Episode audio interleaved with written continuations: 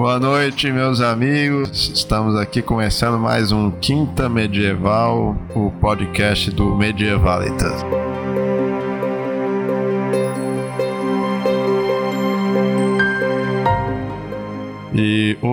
Hoje nosso tema é bom. Espero que já estejam com as suas cervejas e com a comida. Deem uma pausa nos rigores da quaresma. Usem a cláusula medievalitatis, né? Estarei sem beber a quaresma inteira, exceto nas quintas medievais. No dia de São Patrício. E no dia de São Patrício.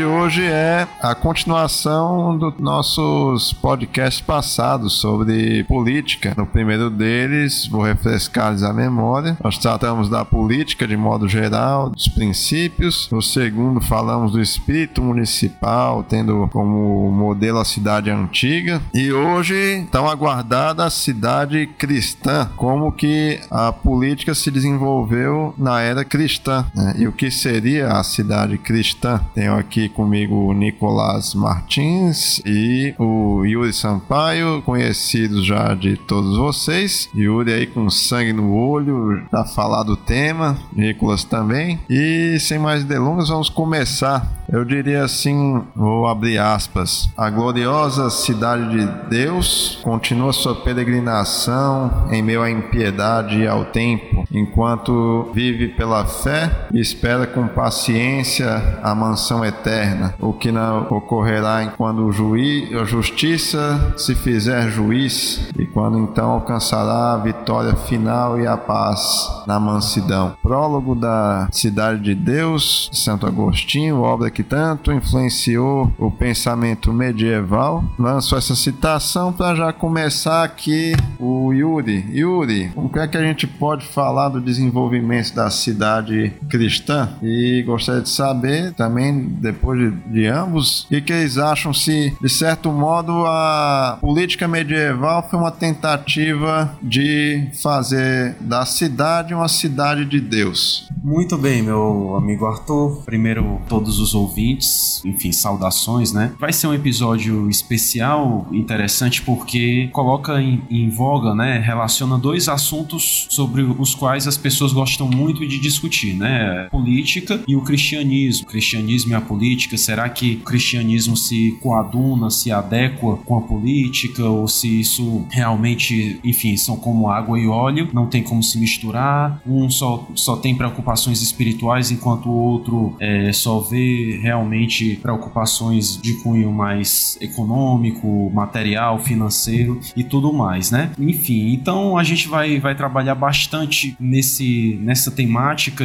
nesses conflitos e na, nas soluções que foram apresentadas apresentadas para ele, né, durante o início aí do cristianismo, mas assim, pegando a, a, a esteira da, da, citação do Arthur, né, sobre a cidade de Deus, né, a cidade de Deus seria realmente essa cidade que a gente só vai contemplar no céu, né, na verdade, é uma cidade onde tudo funciona, enfim, há, há realmente um, um direcionamento do homem ao seu fim último, que é a contemplação de Deus, a visão beatífica, mas na terra a alma em estado de graça graça já pode experimentar esse início da visão beatífica, né? Assim como, como dizem os tomistas, né? A, a graça é o início da glória, né? A, a, glória é a visão beatífica, a graça é o início dela aqui, aqui na Terra, né? Na nossa peregrinação. Então, nos próprios indivíduos, né? Nos, nos cristãos, a cidade de Deus já existe, já está ali presente. Mas em, em termos sociais, né? Afinal, o homem é um animal social um animal político, é inclusive o, o, tema né, dos nossos podcasts, dos nossos episódios sobre política, né? O homem, um animal político. Como, como é que se dá realmente essa, esse início da cidade de Deus aqui na Terra? O que a gente pode dizer é que, em um primeiro momento, os cristãos recém-convertidos ali do, do, judaísmo não, não tiveram essa preocupação, essa preocupação com a ordem política, se a ordem política vai seguir o, o cristianismo ou não. Primeiro, tanto por causa do próprio ensinamento de Cristo, de separar as duas coisas, né? Para quem pega uma interpretação assim bem estrita, dá a César o que é de César e a Deus o que é de Deus, não há muito como relacionar as duas coisas. Os assuntos de César ficam com César, os assuntos de Deus, ou seja, os assuntos espirituais, aí sim são devidos a Deus, devidos à religião. Ter contato com, as, com os negócios políticos vai servir apenas cumprir obrigações sociais, apenas isso. Já o mais importante é ter contato com as coisas espirituais, é cuidar da própria salvação. Por isso, as primeiras comunidades, né, que o professor Calderon Boucher comenta, né, no, no seu livro A Formação da Cidade Cristã, as primeiras comunidades judeu-cristãos, né, os, os cristãos convertidos, recém-convertidos do judaísmo, não se preocupavam com os assuntos políticos, até deixavam isso de lado porque o mais urgente era a salvação da alma. Afinal, eles acreditavam também que o fim do mundo estava próximo, né? Para nós, assim, é, é, é, impensável, né? Ver as coisas dessa maneira, porque a gente já passou dois mil anos desde a, de a vinda de Cristo, desde a sua, enfim, desde um, de um momento que ele foi crucificado, depois ressuscitou e, e deixou então a igreja com os, os apóstolos. Os primeiros cristãos, então, dessa comunidade judeu-cristã, acreditava realmente que o, o fim do mundo, assim, viria no máximo em dois séculos, três, estourando três séculos, não seria mais do que isso.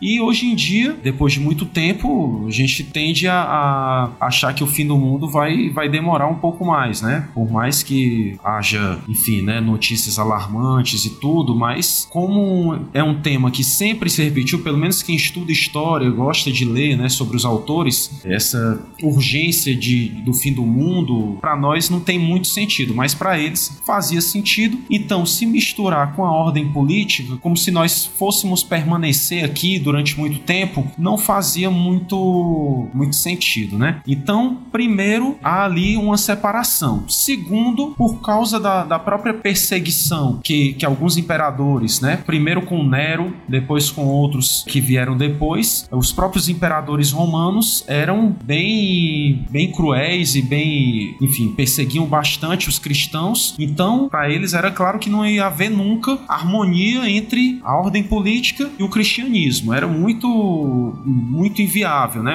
Era impossível que isso acontecesse, pelo menos numa visão assim bem é, realista, né? Pessoa que olhasse a realidade, um cristão que, que visse isso, era impossível achar que houvesse alguma esperança. Mas com o passar do tempo, as coisas foram se tornando diferentes, foram mudando. Enfim, no século II, no século III, as coisas foram se acalmando.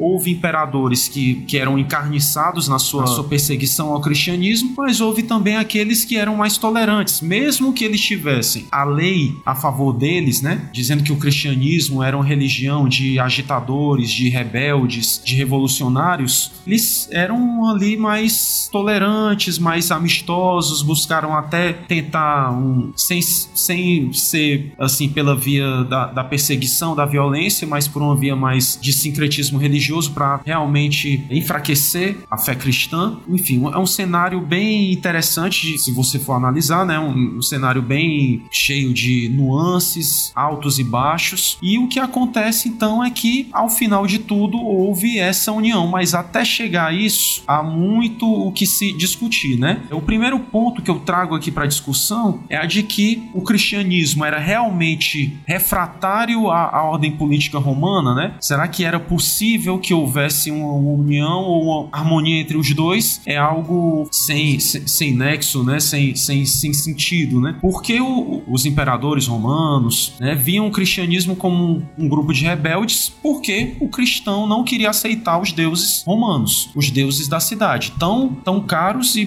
colocados como, como a base do funcionamento mesmo da ordem social, da ordem política. Então, realmente, numa visão assim, bem, bem estrita, né, bem a grosso modo, era impossível, impossível realmente que o cristianismo não fosse tido como rebelde, já que ele não ia aceitar de jeito nenhum por cultuar um, um só Deus e esse Deus ser o Deus verdadeiro e ver como e ver as outras religiões como inimigas, afinal a verdade é, é refratária, ela jamais se coaduna com a mentira, com com, as falsas religiões, por exemplo. Então era impossível, não dava para acontecer. O que acontece é que alguns autores cristãos, como Tertuliano, Orígenes, enfim, né, os apologistas, eles tiveram que se debruçar sobre o tema e ver se realmente o cristianismo era isso, era rebelde, né? Afinal, é, era próprio do, do, do cristianismo, né, dos ensinamentos de São Paulo, a gente vê na, na própria escritura que São Paulo considera a autoridade como vinda de Deus, né? Então, como é que o cristianismo pode ser uma, uma, uma religião de rebeldes ou de revolucionários se consideravam a própria, se tinham como mandamento, né, tinham como orientação respeitar a própria autoridade política como algo bom, algo justo, né? Afinal, a autoridade política serve justamente para administrar a justiça, né? Punir os maus, recompensar os bons, né? Então, o cristianismo não poderia jamais tentar provocar o caos social. Mas o que acontece é que o cristianismo também não pode aceitar deuses falsos, né? Nem tampouco pode dar aos, aos imperadores um, uma prerrogativa que eles não, não poderiam ter, né? A prerrogativa de deuses, de divinos. Afinal, dar a César o que é de César é colocar César no seu devido lugar. Assim, é, um, é uma relação complexa, intrincada e que leva realmente a uma discussão.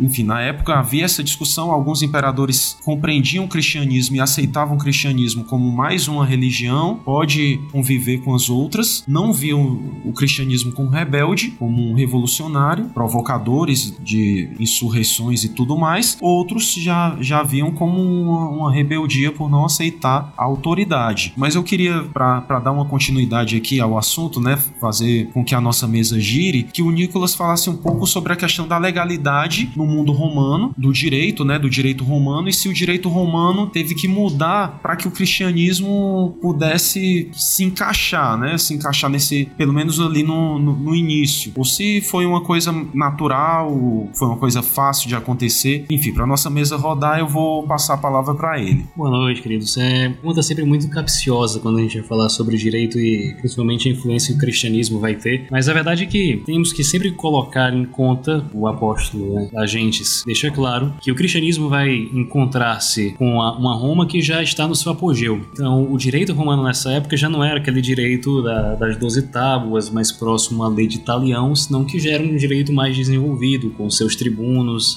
sua jurisprudência, as institutas de Gaio já muito bem fundamentadas e formadas. Esse direito mais racional corresponde a uma noção de cidadão romano que tem uma honra própria. É honrado ser cidadão romano. Não se trata um cidadão romano da mesma maneira que se trata outro sujeito qualquer. Já, já estamos ali na, na Roma pós Virgílio, na Roma pós Augusto. É uma, uma Roma que cresce já escutando a Eneida ecoar nas suas consciências. É. Outros deram vida ao mármore, cuidaram de fazer os aços, né? outros fizeram artes. As artes do romano são promover as leis e a paz, poupar os, os que se sujeitam e debelar, destruir os, os, soberbos. Então a Roma ela já nasce com uma certa, um certo sentido de missão né, de um imperialismo. Esse imperialismo ele ab início, né, ele nasce de um certo medo dos invasores. Roma era uma cidade pequena e cercada de inimigos, então ela passa primeiramente fazer suas conquistas para evitar ser conquistada, mas muito rapidamente a expansão do Império Romano se torna uma empreitada civilizatória, é levar esse direito. Então a, a resposta para a pergunta do Uriga Capciosa ela começa pela compreensão de que o direito romano nesta época já não era um direito bárbaro, era muito pelo contrário um direito que correspondia a uma natureza humana e não só uma natureza humana, mas uma natureza humana que tem um sentido forte de dignidade, principalmente sobre isso. Roma já tinha visto Cícero destruir Catilina no Senado com simplesmente um discurso moralista de que como pode se atrever a vir contra Roma, sendo que todos os costumes, a paz, os senados, grandes da nação estão presentes e te fizeram par com eles e muito bonitas Catilinas. Já tinha visto Coriolano refrear-se de um ataque que teria grande sucesso pela simples visão na porta da cidade de sua mãe e sua esposa, que o faz lembrar que ele é romano também e não pode jamais invadir a sua própria cidade. Essa é a grande Roma, que é uma natureza preparada, já que o Yuri gosta de citar as grandes frases tomistas, né? Graça ela pressupõe natureza. Então a lei, a legislação romana é essa natureza pressuposta para receber o cristianismo. Entretanto, é, não é um direito sem erros, sem falhas e sem devidas correções que precisavam ser feitas, porque a graça ela não simplesmente se encontra, senão que ela eleva a natureza a uma, uma perfeição. Quando Cristo faz o famoso sermão da montanha, por si um sermão quase que puramente é, legal, né, ele está fazendo, está legislando, nosso Senhor está legislando e fazendo a comparação com a lei antiga, a lei mosaica, dizendo que o que o cristianismo precisa não é destruir a lei de Moisés, é dar a essa lei a perfeição que os homens não poderiam alcançar antes de sua vinda porque lhes faltava graça. E a gente vai conhecer nessa avanço da história com o início do cristianismo romano, principalmente quando grandes personalidades vão se converter. E aí vamos realmente, vamos realmente ter algo muito interessante na história que vai ser primeiro de todos a de Santo Ambrósio, vai ser feito bispo e antes de ser bispo era político, cidadão romano muito nobre e que para começar a discutir, certa, ele começa fazendo escrevendo livros sobre comentários do Antigo Testamento, precisa falar sobre a moral e vai começar a utilizar certos conceitos de ética política para falar sobre acontecimentos do Antigo Testamento. Então ele começa a ser consultado pelos prefeitos, começa a ser consultado pelos cidadãos romanos de como deve agir e ele começa a ter que aplicar os princípios cristãos para responder dentro de uma filosofia que já entrega um certo sentido de justiça muito alto. É a partir daí que você vai começar a ter uma teoria política propriamente cristã, né? considerado Santo Ambrósio o pai né, da política católica. Não, portanto, o seu discípulo principal vai ser Santo Agostinho, que vai escrever o livro, muitos historiadores vão considerar como o início da Idade Média. Sempre é essa discussão, quando começa a Idade Média? Alguns historiadores dizem, né? a Idade Média começa com a publicação da Cidade de Deus. De Deus é esse livro que propõe ser uma espécie de constituição do cristianismo que vê o Império Romano sendo derrubado pelos bárbaros e ao mesmo tempo mostra essa esperança teologal que deve acompanhar a vida dos cristãos. Claro que vai ter o primeiro baque histórico de que os invasores vão destruir Roma, mas a vida continua, não veio o fim do mundo. E a partir daí, por uma necessidade de novo de defesa, essas pessoas, esses romanos vão ter que procurar abrigo nos mosteiros. Grande figura de São Bento de Núrcia que vai ter uma regra e essa, esse jeito romano de estabelecer leis e disciplina vai encontrar com um povo bárbaro e vai fundar a Idade Média sobre, sobre o signo é, católico. Então, assim, uma volta grande, porque depois nós vamos ter a unificação propriamente dita do Estado é, confessional, e isso, por causa da natureza humana que não é perfeita, vai gerar também os seus problemas. Então, a igreja ela vai precisar dos seus mil anos para amadurecer as suas ideias políticas, porque ela vai precisar enfrentar os problemas que nascem de uma política confessional. E a grande, o primeiro grande problema que ela vai ter que resolver, e vai resolver com a reforma de Cluny, é das investiduras. E não vai ser os únicos problemas, mas a, a força das excomunhões nos reinos, a cobrança dos impostos e as bulas de casamentos que vão colocar a igreja no centro da Europa como uma grande mediadora e responsável moral pelos governos das nações cristãs. Isso tudo vai culminar na Idade Moderna com a perda dos estados pontifícios e uma visão débila e da devócio moderna de que a igreja deveria ser mais ligada a assuntos espirituais e deixar a política aos homens, no início do modernismo, mas isso já faz a parte da decadência, já é assunto para outras aulas, né? Voltando para a nossa discussão, aula não, né? Isso aqui é uma discussão de bar, a gente acaba correndo aqui com conceitos muito elevados, mas voltando para o nosso tema principal, o que tem que se ter em conta é isso, é isso, é, existe uma capacidade, uma abertura desse direito romano para receber esses princípios cristãos, porque eles são muito mais sincronizados do que distoantes, mas esse encontro ele não vai, se, não vai ser pacífico de forma imediata, ele vai precisar ser madurado, como um bom vinho que você abre e precisa deixar um, algumas horas recebendo um vento para abrir o seu buquê, senão você vai tomá-lo e engasgar com algumas borras, né? Isso para quem gosta de tomar um bom vinho, quem compra vinho de mercantil que é barato não vai saber o que é isso não. Mas é, medieval também é cultura etílica, né? Eu acho que é mais cultura etílica do que cultura de é... verdade. Ah, civilização, a gente poderia, deveria fazer qualquer dia um episódio é, contando a história da igreja através da história da cerveja, se é possível.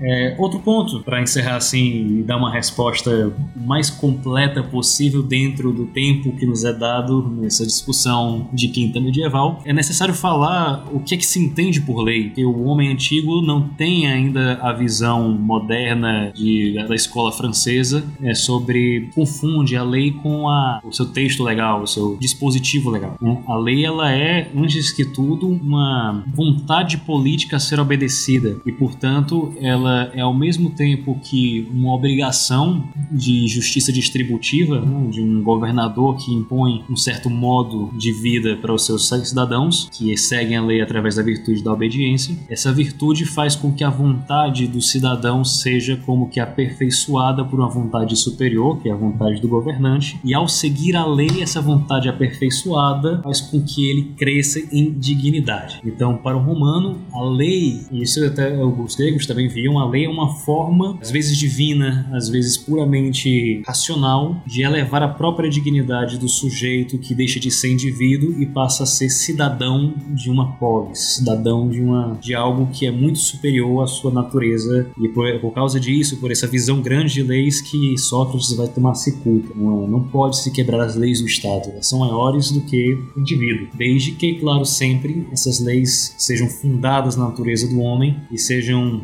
direcionadas ao fim do homem. E aí a grande coisa que contribuição do cristianismo vai dar é que o homem antes do cristianismo estava perdido contra a sua finalidade, né, pela é, ferida de ignorância que é consequência do pecado original. O homem não via mais, primeiro por falta de acesso, porque a graça havia se perdido, mas segundo por próprio obscurecimento da inteligência, que não percebia que a sua finalidade na, é, não era natural, mas sim sobrenatural. E essa finalidade sobrenatural com a qual ele foi criado impede o alcance de uma finalidade natural sem que se busque essa última finalidade que é próprio Deus. Então, o homem ele estava fadado a uma felicidade momentânea sem nunca alcançar um estado perfeito e por isso não há registro na história de estado de cidade perfeita. O cristianismo ele vai trazer essa, como o Yuri bem, muito bem explicou, esse início de Sion celestial dentro das capacidades e das limitações dos homens, mas finalmente devolvido à sua finalidade própria, a finalidade de conhecer e amar a Deus para servi-lo nesta terra, servi-lo nesta terra para gozá-lo na outra, como diz os exercícios de Santo Inácio.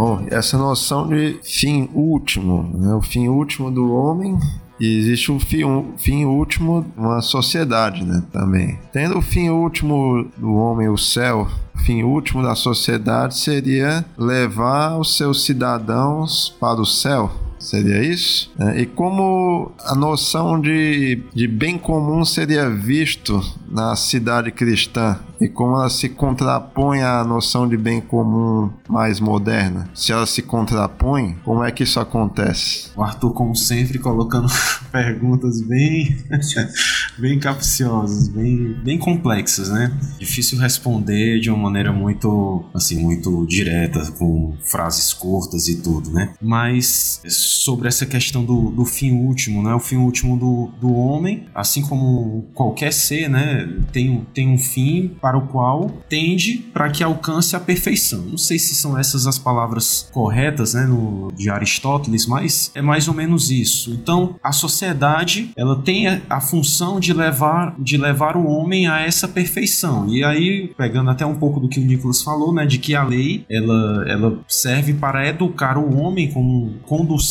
né? Ela conduz o homem de um estado de, de desorganização, vamos dizer assim, interior, de um estado caótico, selvagem, bárbaro, né? Como os, os antigos falavam, para um estado de, de civilização, em que ele faz parte de uma ordem social, política, familiar, etc. E com isso ele alcança a sua perfeição, a sua, a sua dignidade, né? A, a virtude. O, o problema é que o mundo antigo via nessa, nessa virtude o próprio fim, fim último, né? O fim do homem é alcançar essa virtude que não é rejeitada pelo cristianismo, e esse ponto é interessante porque os cristãos viam no, no Estado o instrumento de Deus, né? Para que, que as coisas funcionem, para que, que as pessoas tenham a sua dignidade, mas ao mesmo tempo não podiam aceitar do Estado uma, uma, uma imposição injusta, né? O que acontece é que o cristianismo ele vai purificar o, o Estado romano dessas injunções, vamos dizer assim, dessas intervenções injustas, direcionando para algo próprio do Estado, dar essa dignidade para o homem e também dá liberdade para que o homem possa escolher o bem, alcançar a salvação através da religião verdadeira, através do, do sacramento da igreja, né, da graça de Deus. Então é, é uma junção assim muito delicada de dois. Vou até pedir para me corrigirem depois porque é um tema complexo, né? Mas há uma junção aí de duas propriedades humanas, né? O ser humano é composto de corpo, então o corpo tem as suas necessidades, não só as necessidades é, materiais mais básicas como alimentação e moradia, habitação, mas também tem outras necessidades, enfim, de, de trabalho, de se dignificar através de, de alguma obra, de algum lazer, enfim. E já a alma tem a sua, a sua finalidade no, na salvação, né? na verdadeira união com o seu Criador, com Deus. É, é assim que o cristianismo vê e é assim que, que realmente as coisas funcionam. Né? Então, essa finalidade espiritual ela é superior à finalidade, não seria uma finalidade, né? mas ela é superior a essa, essa capacidade corporal. Né? O que acontece é que os antigos não viam, não tinham esse, esse conhecimento, mas eles, através da, da filosofia, especulavam que isso existia, essa finalidade em que o homem poderia ser mais perfeito, mais, mais ordenado, e tentavam alcançar isso através do Estado. Afinal, que outro instrumento pode dar, dar ao homem mais perfeição que aquela mais sublime obra humana, né? Que é o Estado, em que o, o ser humano consegue a própria dignidade, né? O que acontece é que o cristianismo vem aperfeiçoar isso e também não se coloca contra o Estado romano em si, né? Mas só nas suas interferências injustas. E uma coisa interessante que eu queria trazer é que até os, os próprios escritores cristãos, né, os primeiros padres, primeiros padres apostólicos ali, os, os primeiros apologistas também, né, padres, mas eram leigos assim, muito muito letrados e tudo, tentavam defender o cristianismo e também defender a ordem romana, né? Um deles é Ter Tertuliano. Tertuliano é mais ou menos ali no século 3, século 3 depois de Cristo. Ele tenta defender o cristianismo para os imperadores, mostrando que o cristianismo não não desrespeita as leis, não desrespeita as leis, inclusive até mesmo as leis religiosas, porque os próprios deuses são levados na, na troça, na brincadeira, pelos próprios pagãos, pelos próprios romanos, né?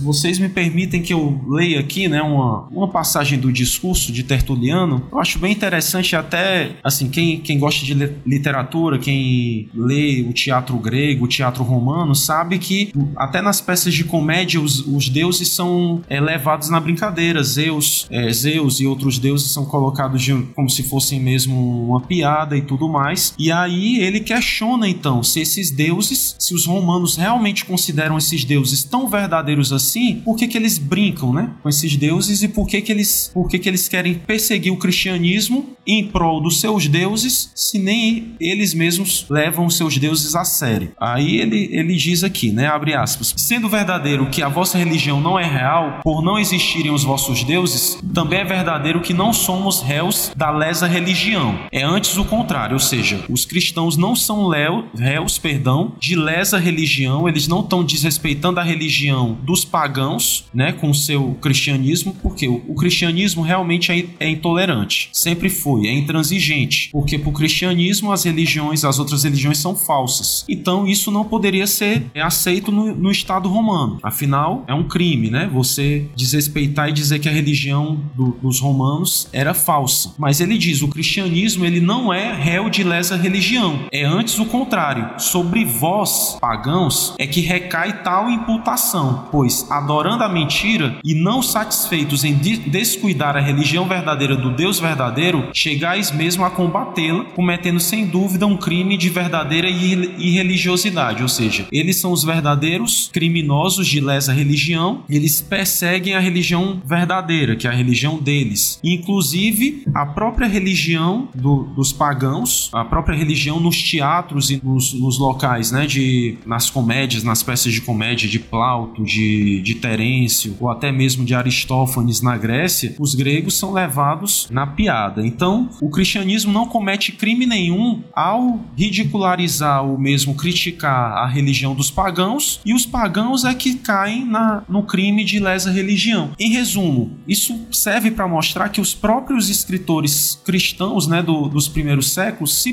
preocupavam com a, a política, queriam realmente que o Estado romano pudesse entender o seu lado, também já ensaiava ali no futuro uma, uma entrada do, do cristianismo na, na ordem política romana, né? Realmente foi a ordem política romana que absorveu o cristianismo. E voltando assim ao assunto do, do fim último, né, do homem, como o fim último do homem, o fim superior do homem é realmente a salvação, então o poder espiritual realmente deve orientar o poder temporal. É claro que o poder temporal e espiritual tem as suas a sua forma de conduzir separadas, né? César tem uma, tem uma forma e Deus tem outra, né? Mas César deve satisfação a Deus. Era isso que o cristianismo acreditava. E uma coisa interessante também, só para eu estender um pouquinho mais aqui a minha, a minha parte, né? É que o interessante é que o cristianismo, ao respeitar a ordem romana e ver na ordem romana um instrumento, organização da sociedade e tudo mais, causa uma certa estranheza numa visão marxista, por exemplo, né? Uma visão marxista da história. Porque o, pro marxista, o cristianismo se aliou com, com os poderes. Então, por exemplo, esses, esses escritores que defendem o Estado romano e tudo é, real, é, é um, um, sinal de, um, de uma, uma elitização do cristianismo. Sem, só que isso é muito falso, né? É falso primeiro porque o, o, o cristianismo era marginal dentro do, do Império Romano no início. Segundo, é falso também porque ele defende um, um Estado que o persegue, né? Ele, ele defende por causa de princípios, né? De princípios naturais, de princípios da sua própria religião, ele defende um Estado que, que o persegue. Então, não há essa, essa ordenação das coisas por, por, uma, por uma aliança com o poder ou qualquer coisa do tipo. Pelo contrário, ele era perseguido, mesmo assim, ele, ele defendia o direito dos seus algozes, né? Assim, pelo menos porque o direito do, do Estado é de realmente punir os criminosos. Só que eles não eram criminosos. A questão é essa. Não, não cabe aqui essa visão marxista da, da luta de classes. Exatamente que o cristianismo prosperou, triunfou, porque se aliou com poderes, enfim, né, com as, com as esferas políticas. Nada disso, né? Não, não dá nem para explicar por essa, por essa razão aí. Essa questão do bem comum, propriamente, é bem interessante. A teoria clássica ela fala que existem, na verdade, duas sociedades perfeitas, que é justamente a igreja e o Estado. Né, a família não é considerada sociedade perfeita, porque apesar de ser um núcleo social, ela não consegue suprir todas as necessidades dos seus sujeitos em si. Então é preciso que a união das famílias se junte. Em uma sociedade civil, talvez a palavra hoje, devido ao conceito moderno de Estado, seria mais correto falar em sociedade civil. É perfeita porque consegue conceder ao homem a chamada paz social, tranquilidade na ordem. E essa tranquilidade na ordem é que faz com que o Estado, como sociedade perfeita, esteja subordinado à igreja, que é a outra sociedade perfeita, poder ter em si todos os elementos necessários para concretizar o seu fim, que é a salvação das almas. Mas para que haja salvação das almas, é preciso que haja ordem. E se não há ordem social, torna-se muito difícil para a igreja cumprir com o seu papel. Então, o Estado, em certo sentido, vê como o fim último dele, sim, a salvação das almas, mas atuando na sua própria competência. Essa competência é a competência da lei, a competência da ordem. Paz é a tranquilidade da ordem. E essa ordem é alcançada legislando e tendo em vista o bem comum, que é algo que é difícil de explicar. Quando você entende o que seja, fica fácil de entender, mas explicar não é tão simples assim. O bem comum é o bem da parte no todo, seria essa da grande definição. É um bem em que, que você não possui como privado, senão que como participado. É um bem que é o bem de ser parte de uma sociedade e por isso ser elevado. Então toda a lei, toda lei, toda a ação, todo ato político que eleva a sociedade a um nível mais perfeito faz com que todos os seus cidadãos participem dessa perfeição. E essa perfeição é que nós chamamos de bem comum. Às vezes o bem comum de, um, de uma sociedade é um mal privado de uma delas, né? Um criminoso que recebe o devido castigo pelo seu crime participa do bem comum por ser castigado. E, no entanto, se sinaliza do ponto de vista individualista, ele está sofrendo.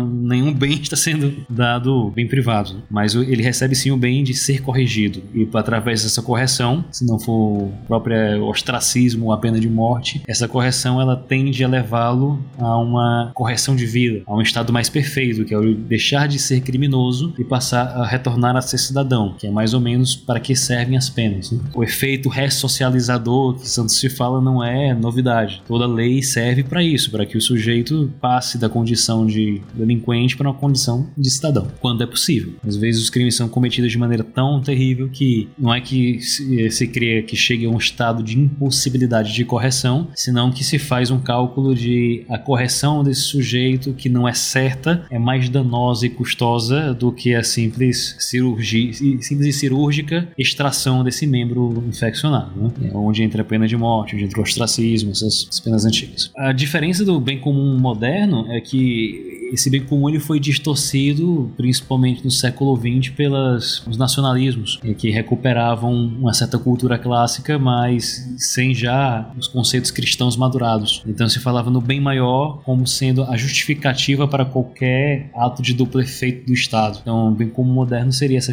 essa, esse coringa para justificar qualquer ação autoritária. Né? O princípio da dignidade humana. Isso, mas aí eu ia chegar, porque né, esse sim é interessante, porque você consegue ver papas antigos falando sobre a dignidade do homem. Né? Eu lembro muito bem, quando eu estava na minha oitava série do Fundamental, a gente tinha essas feiras de escola e tudo, e cada uma das salas recebia um tema. Nessa época, cada um tinha que fazer trabalho sobre uma virtude específica. Um recebia, não, é a coragem, recebia não sei o quê, e minha turma recebeu a dignidade. E era um negócio difícil, porque para crianças de oitava, oitava série é difícil definir o que seja dignidade. Aliás, o mundo moderno perdeu essa, essa consciência. É um coringa porque justamente se tornou um, o termo, talvez, o termo mais aberto depois de democracia. O que é democracia? Democracia é o que você quiser que seja. Perdeu até mesmo a capacidade de definir, ainda mais uma coisa tão abstrata, né? Isso, por isso, porque esse, eh, esses termos eles vão ganhando cada vez mais uma maior amplitude semântica, a ponto de que cabe qualquer coisa. E a, a dignidade aconteceu isso. Então, dignidade é algo que todo mundo sabe que é bom ter, mas ninguém sabe o que seja exatamente. Isso porque, vamos lá, vamos definir. A dignidade, a grosso modo, é a posse de uma perfeição. Se você possui uma perfeição, essa perfeição, enquanto for sua, é digna. Por exemplo, o que é uma vida indigna? Uma vida indigna é uma vida miserável. Uma vida que o sujeito foi despojado da família, foi despojado das riquezas, foi despojado de todos os bens, constituíam a sua vida e faziam com que ele fosse qualquer coisa mais do que um bruto. Então ele retornou um estado miserável. Esse estado miserável é um estado indigno. Se a gente tem essa noção, o que é a dignidade do homem? A dignidade do meu estado de graça. O estado de graça é o maior bem que você pode ter na Terra, um bem sobrenatural, um bem que vai além da sua natureza. Então nenhum outro bem pode superar esse. Né? Sem falar que a graça é a própria habitação divina, é o próprio Deus habitando na alma do homem. Então é aí que sim que não tem como superar. Mas a dignidade é essa, a dignidade é a consciência da posse de uma perfeição pela qual se morre para não se perder. Por que, que se vai à guerra? É absurdo a noção de que, por exemplo, o direito à vida é o direito maior e mais absurdo. Não, a dignidade é o direito mais absurdo. Porque se fosse assim, por que, que o homem vai à guerra com risco de perder a vida? Por que dá a vida na guerra? Para proteger um conjunto de bens que são mais importantes do que a vida. E esse conjunto de bens é o que faz a dignidade do homem. Problema da dignidade moderna. A dignidade moderna, ela entende que essa dignidade não pode ser perdida. Ela é qualquer coisa que é conatural ao homem e não pode ser arrancada dele. O homem, se for despojado da sociedade, da família, das riquezas, ele continuará sendo um bom selvagem. E aí essa dignidade não morre, é infindável. Isso é que é o contrário. Não, você deve lutar para não perdê-la, porque a dignidade pode ser perdida. Mas isso é dentro desse assunto que, claro, se a gente começar a falar aqui, vai o resto da noite toda, chegar, amanhecer o sol, já até parou de chover, que tá chovendo quando a gente começou. E não termina, não termina porque são temas muito altos, muito complexos, a gente pode sempre destrinchar um pouco mais. O importante da conversa aqui, enquanto a gente tá um, entre um gole e outro, é compreender esses conceitos mínimos e gerar uma habilidade de fazer juízos através de princípios. Né? Eu sei que eu preciso ser digno, que a dignidade do homem é a graça e que a graça é o que ajuda, nos ajuda a alcançar o nosso fim último e que esse fim último em sociedade é o bem comum e na igreja é a salvação das almas. Isso é o básico da política cristã. Agindo assim, é engraçado, não? Como é que um professor de português é careca e barbudo, não tô falando de ninguém, é, é, age pelo bem comum da sociedade, acordando todo dia, seis da manhã, indo pro colégio, dando suas aulas, chegando em casa tarde da noite, corrigindo prova. Que grande coisa é essa que ele tá fazendo? Nada, a obrigação dele. Nossa, a obrigação dele é muita coisa. Quando ele cumpre com a sua obrigação, com o seu dever de Estado, vai dizer, vamos dizer os padres, ele age pelo bem comum. E é por isso que o cumprimento do dever de Estado é um bem tão especial para a igreja. É quando você literalmente faz algo que lhe é ulterior ao próprio bem. Que não é o bem do Yuri acordar às 6 da manhã. Se fosse por ele, acordava às 10. Não é o bem dele se abster de tomar uma cerveja na semana porque tem que parecer respeitável para os alunos. Não é o bem dele ter que corrigir provas e, com respostas idiotas porque os alunos estão emburrecidos. É, não é, mas por que ele faz? Porque é sua obrigação. A noção de obrigação para um romano, e isso vai ser muito conquistado nessa união de igreja e Estado, é tão forte que vai entrar para o direito. Né? O direito civil é um capítulo inteiro sobre obrigações. Se você cumpre a obrigação, você já fez tudo que é para fazer. E a, a vida passa a ser uma descoberta de quais são as minhas obrigações. A justiça é isso. A definição de justiça é dar a cada um o seu. O seu o quê? A sua obrigação.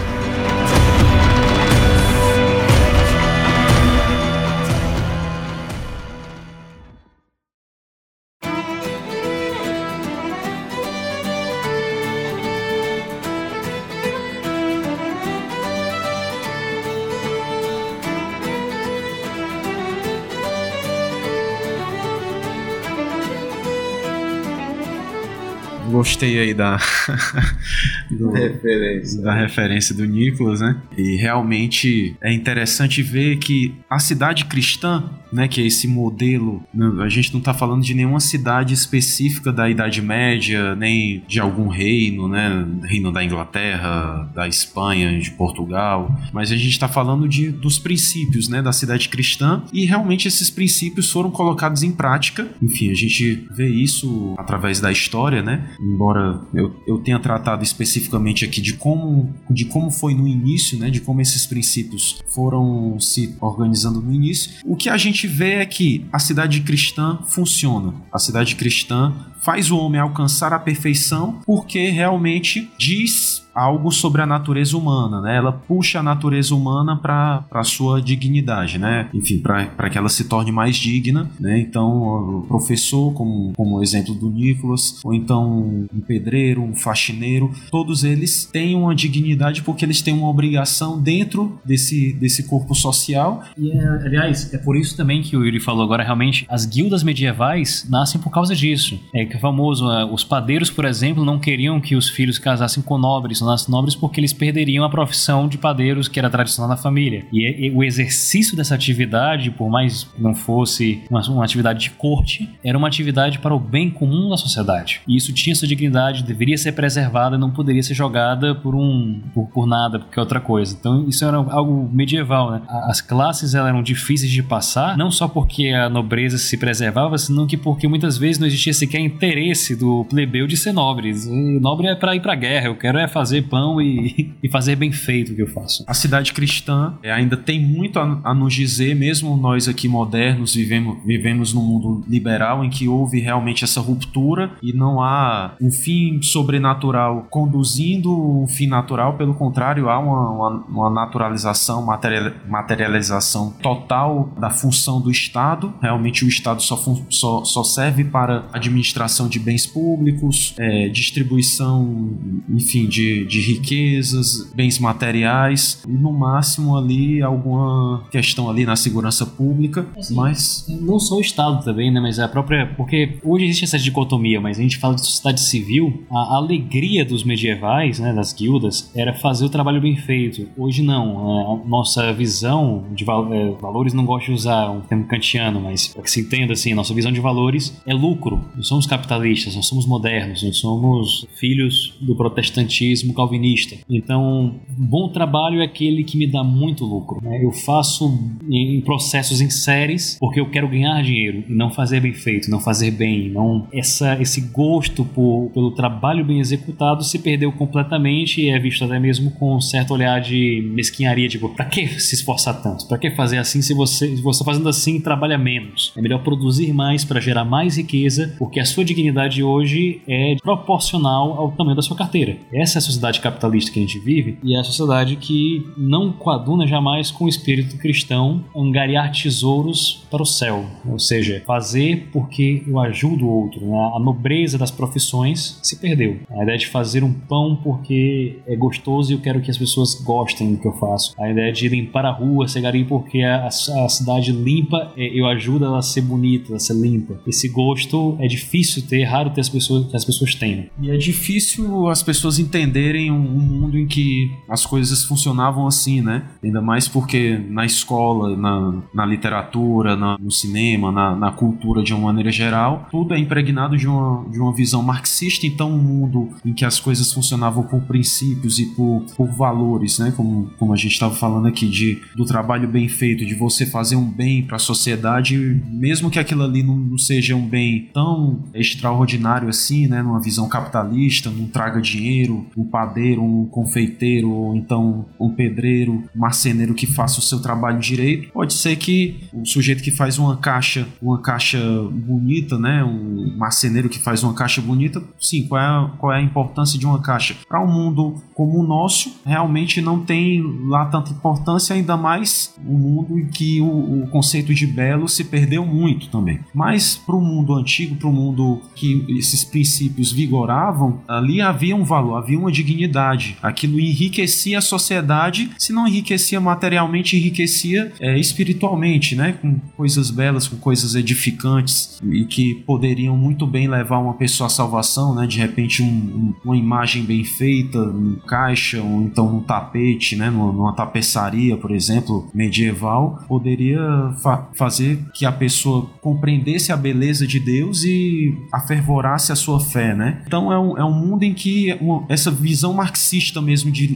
de luta de classes, de é, essa visão materialista não, não, vai, não vai funcionar. A pessoa não vai conseguir compreender mesmo como, como é que alguém consegue ter dignidade numa profissão tão, tão pobre, tão, tão humilde, né? Tão simples e que a pessoa simplesmente vai continuar na ignorância dela, achando que, que ela tá na, no apogeu assim do, dos tempos, né? Na verdade, a gente está numa crise, numa crise sem fim, numa crise não de não numa crise econômica ou financeira, né? Não numa crise política como estamos enfrentando agora com essa guerra da Rússia com a Ucrânia, mas numa crise mesmo de civilização, de, de humanidade mesmo. E a gente perdeu essa humanidade porque o cristianismo foi tirado da cidade, né? Nós não não temos mais uma cidade cristã, temos simplesmente uma cidade, não uma cidade cristã e é uma cidade desordenada, certo? Esse tema é bem vasto aqui, eu, eu ia até. Acho que o tempo não vai permitir, mas eu ia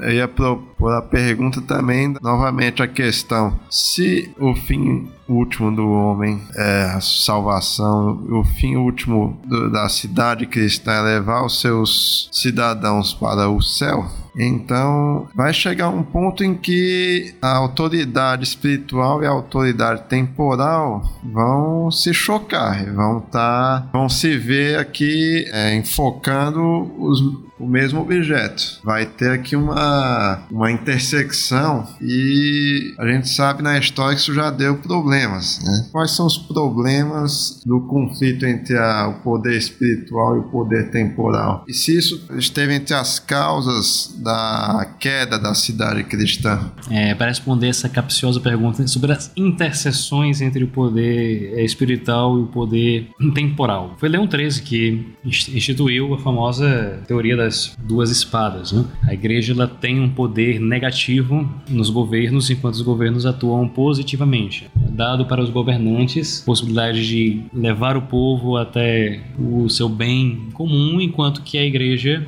forma esse governante e o corrige de maneira negativa, dizendo que é um dos limites da sua ação. Né? Mas, assim, é, essas interseções, na realidade, elas não são novas. Né? Sempre houve, problemas sempre existiram. Desde o início do cristianismo, com o Césaropapismo, com a, as lutas entre os papas e os, os imperadores, nada nunca foi fácil. E se você analisa, você percebe que essa divisão, essa dicotomia, existe em virtude também do pecado original. Por exemplo, parece ser mais lógico que aquele que tivesse o poder material, também detivesse o espiritual. Que uma mesma pessoa acumulasse esses dois poderes, porque parece um ser causa do outro. Se a gente faz a clássica divisão entre autoritas e potestas, parece que o poder religioso é a grande autoridade, porque é a base de onde todos os poderes advêm, todos os poderes vêm de Deus. Enquanto que o governo é a potestas, é o poder de executar algo, né, de realmente fazê-lo, e esse, esse fazer se subordina a uma certa autoridade. Parece parece que uma mesma pessoa deveria ter poder e autoridade ao mesmo tempo. Né? Deveria ter poder religioso temporal. E era assim com Adão.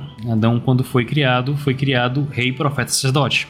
Como Cristo também será rei, profeta e sacerdote. Mas é verdade que depois que a graça é, cai com o pecado original e o homem se vê privado dela e com as feridas, é necessário a vinda de um Messias e há uma a partir daí, e quando vem Cristo, há uma necessidade de um certo celibato, enquanto que a monarquia está ligada de certo modo a um matrimônio. Um rei tem uma obrigação de ter filhos, de deixar herdeiros, de fazer uma, uma família. Em uma, uma sociedade civil não é muito mais do que uma família grande e organizada. Enquanto que os, os, os homens de fé, os religiosos, os padres, acabam se isolando e tendo que dedicar um amor mais perfeito a Deus, porque o coração do homem pelo pecado original já é incapaz de amar a Deus nessa perfeição requerida para o poder espiritual, tendo que dividir sua atenção com a família. E é por isso que há essa uma das grandes causas do celibato, né, dos padres, é o amor perfeito que Deus exige daqueles que são mais próximos dele. Tendo isso em vista, se vê que essa divisão ocorre por consequências de pecado original. Né? A malícia no coração dos homens impede que a caridade dele seja perfeita. Consequência disso é que você tem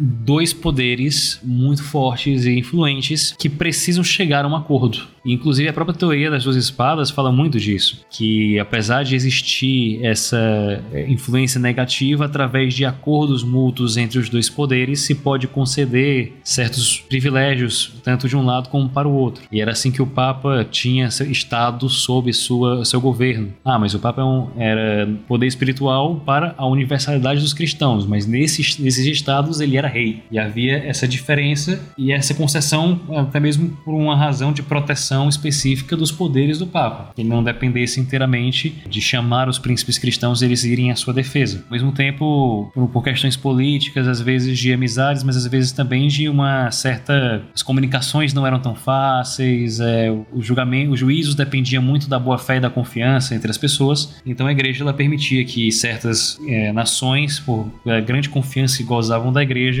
tivessem o poder de indicar os bispos. Claro que isso não é feito no espírito como hoje se pensa porque foi a consequência. Então hoje a gente tem a costume de analisar a consequência como causa. Mas a consequência disso foi que esses bispos começaram a ser trocas políticas e trocas de influência, enquanto que na realidade era uma. A princípio deveria ter sido uma forma de, de juízo mais próximo, de escolha né, de um candidato que fosse bem aceito também pelas nações, pelas cidades e tudo. Essas divisões e esses acordos, de novo, por causa do pecado original, vão causar conflitos. E a história está cheia deles. Como se resolve? Não se resolve. A resposta, a gente faz um rodeio danado para justificar depois que não, não se resolve. A solução é graça, é santidade. É que o rei, o governante que governa a, a cidade católica tem que ser santo. E isso é um tema interessante porque muitas teorias, desde Platão até os modernos, se questionam é, qual é o governante perfeito. É, vamos dizer, um tecnocrata. Que o homem que conhece toda the a ciência administrativa e prática. Esse é o melhor governante. E Platão vai dizer: não, é o rei filósofo. É aquele que contempla a verdade e, através da verdade, destila o bem para todas as pessoas. E aí, outro vai dizer: não é um administrador. O outro vai dizer: não, é um advogado. E a igreja vai dizer: não, é um santo. É um homem prudente. E o prudente é, não é prudente se não for santo. Porque esse homem, independentemente de conhecer a matéria a fundo, terá a virtude de escolher bem os seus auxiliares. Enquanto auxiliar vai entregar para ele um relatório de economia, de direito, ele vai julgar pelo princípio da fé, ele vai julgar pelo princípio do bem comum e vai aplicar não como quem aplica uma fórmula matemática, senão como quem literalmente governa. Essa é a grande coisa. Então, como é que se resolve o homem santo? Não existiu problema entre igreja e Estado no governo de São Luís, aí da França. Existia nos governos alemães, já sempre teve. Na Alemanha sempre foi um pé, enfim. Mas é, é isso. Por que, que é tão difícil? Pecado original. E muitas vezes esses maus governantes são castigos merecidos pelos nossos pecados. É, é muito chocante e inesquecível nas Sagradas Escrituras. Deus chama Nabucodonosor de servidor, de seu servidor. E Nabucodonosor era um flagelo para os judeus e nada religioso, mas era servidor de Deus porque através da sua ação servia de instrumento de castigo. É muito, é, é muito essa, essa linha de nós pagamos sempre pelo preço dos nossos pecados. Essa é a resposta que você pode dar. Por isso, meus amigos, do Quinta Medieval, que a nossa mesa aqui é uma mesa diferenciada. Só aqui você encontra esse tipo de, de abordagem, esse alto nível, ao mesmo tempo que a gente tenta trazer numa linguagem acessível a, a, a todo mundo, né? Ninguém precisa ser um intelectual para estar aqui sentando à nossa mesa e comendo e bebendo conosco aqui, certo? É, então é com essa, essa reflexão aqui do Nicolas sobre o pecado original e a santidade para o governo como verdadeiro remédio, não teorias e mais, enfim, novas ordens sociais, políticas, etc., mas o remédio mesmo é a graça e a santidade que advém da graça. É por isso que a nossa mesa é diferenciada, porque só nós trazemos esse tipo de, de linguagem, de visão e ao mesmo tempo a gente está aqui convidando, sempre convidando aqui os nossos ouvintes a, a compartilharem aqui da, da nossa mesa conosco, da nossa hospitalidade. Muito importante isso. Bom, meus amigos, e com isso nós vamos encerrar esse podcast, esse quinta medieval, agradecendo aqui a participação do Yuri e do Nicolas. Aqui nós só arranhamos a superfície do, do tema que pode se subdividir em muitos outros, em dezenas, centenas. Aí nós vamos voltar a isso. Isso não vai, não cabe em apenas uma hora de podcast. Hoje a gente só lançou aqui algumas questões, mas vamos voltar a esse tema da cidade cristã que tem tudo a ver com a Idade Média, né? Tem tudo a ver com o fato de a igreja ter construído uma civilização, o material que foi colocado em suas mãos, que eram as ruínas do Império Romano, e isso vai ser